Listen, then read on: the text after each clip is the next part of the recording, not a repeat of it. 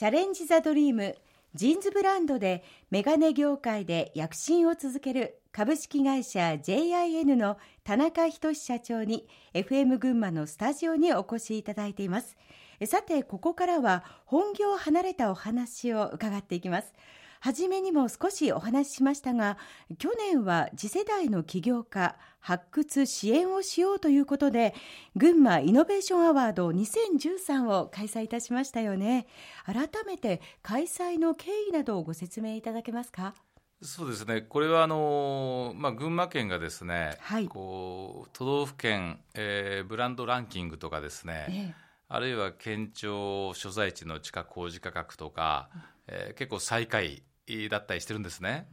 うん、で私も東京に出ていてなんとかこう地元の群馬に役に立てることはないかなって考えた時に、はい、あ私のように何の取り柄もない人間でもビジネスという、えー、うん、そういった、えー、ものにですね、えー、興味を持って、えー、飛び込むことで、はい、一定のこう成果は出せるなと。であるならば群馬県にそのそういった能力を持った人結構たくさんいるんだろうなと、うん、その人たちにもっとビジネスに目を向けて、えー、そして起業家がどんどん生まれてですね、はい、えー、なんか活力ある群馬県になればいいなというふうに思ったわけです。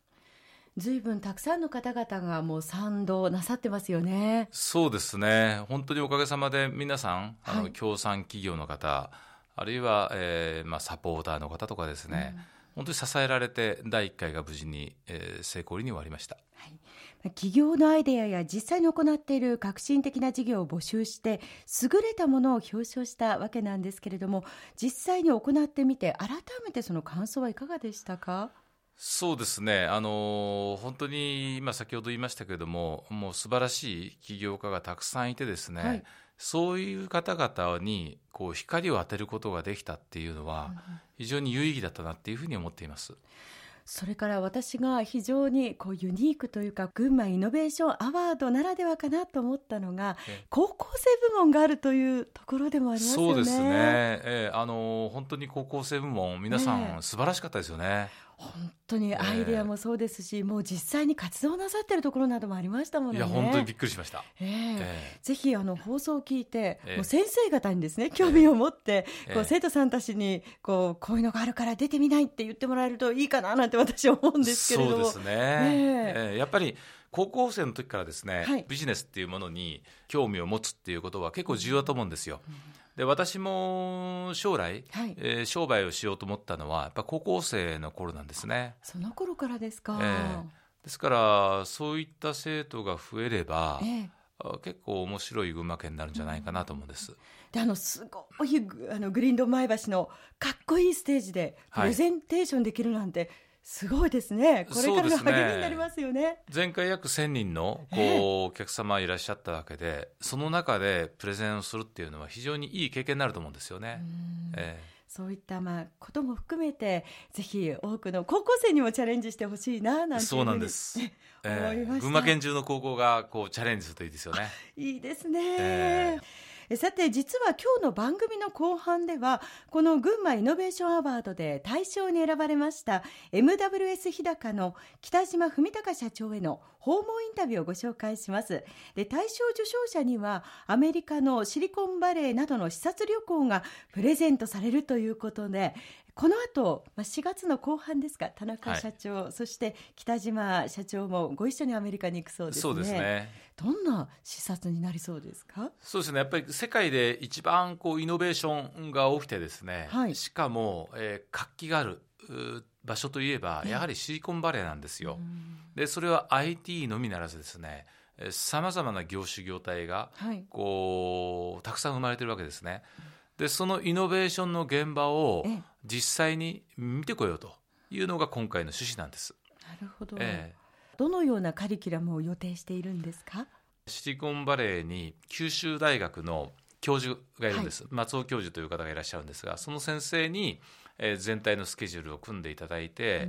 うん、例えば、えー、スタンフォード大学とかですねあるいはグーグルとか、はい、あとは、えー、実際に、えー、スタートアップベンチャーがこう集まったですね、うん、えー、イノベーションセンターとかですねそういったところをこう見てくるんですね。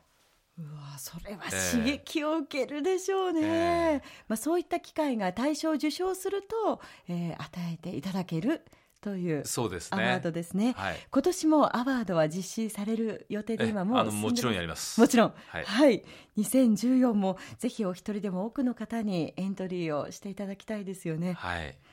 えー、そして今年は新たな取り組みとして群馬イノベーションスクールがいよいよスタートになります。はい。イノベーションアワードというのは、はい、起業家を表彰する場なんですね。で表彰するだけでは私足りないと思うんです。でこの場に出られるような人を育成する場も必要だと。いうことで育成の場としてですねこのイノベーションスクールを、えー、今回立ち上げたわけです。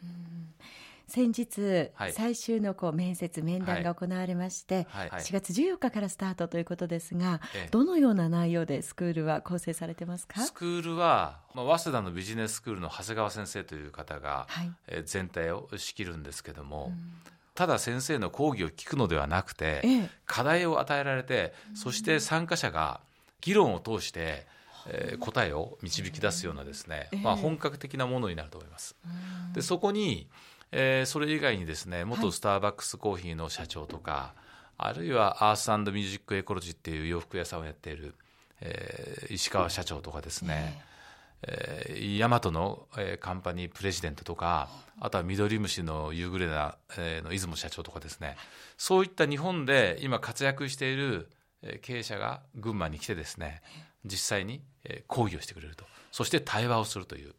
実践的なビジネススクールになると思います。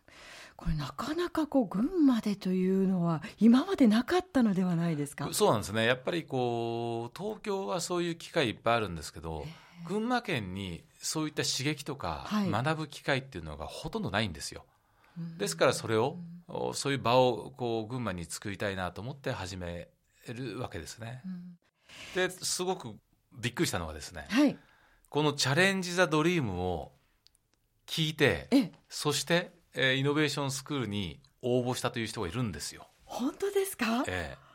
え、わあ感激ですね、え、ですから、すごいこの番組なんか起業家育成に役立ってるんですよね。はい。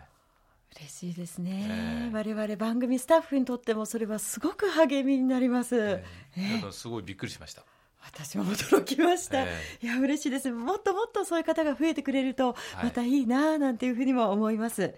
えー、ところでこのスクールは田中仁財団という一般財団法人を設立して実施するそうですね。そうですね。まあ私もまあビジネスでしっかり、はい、成長させていただいて、えー、恩返しを、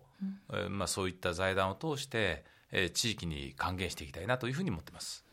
今後はそのイノベーションスクールのほかにも何かご予定はありますか？そうですね、まあ、いろいろなことを考えてるんですけども、はい、まだ発表できる段階ではないですね。今こう温めているところということですね、はい、えこの後もコマーシャルを挟んで再び田中社長にお話を伺っていきます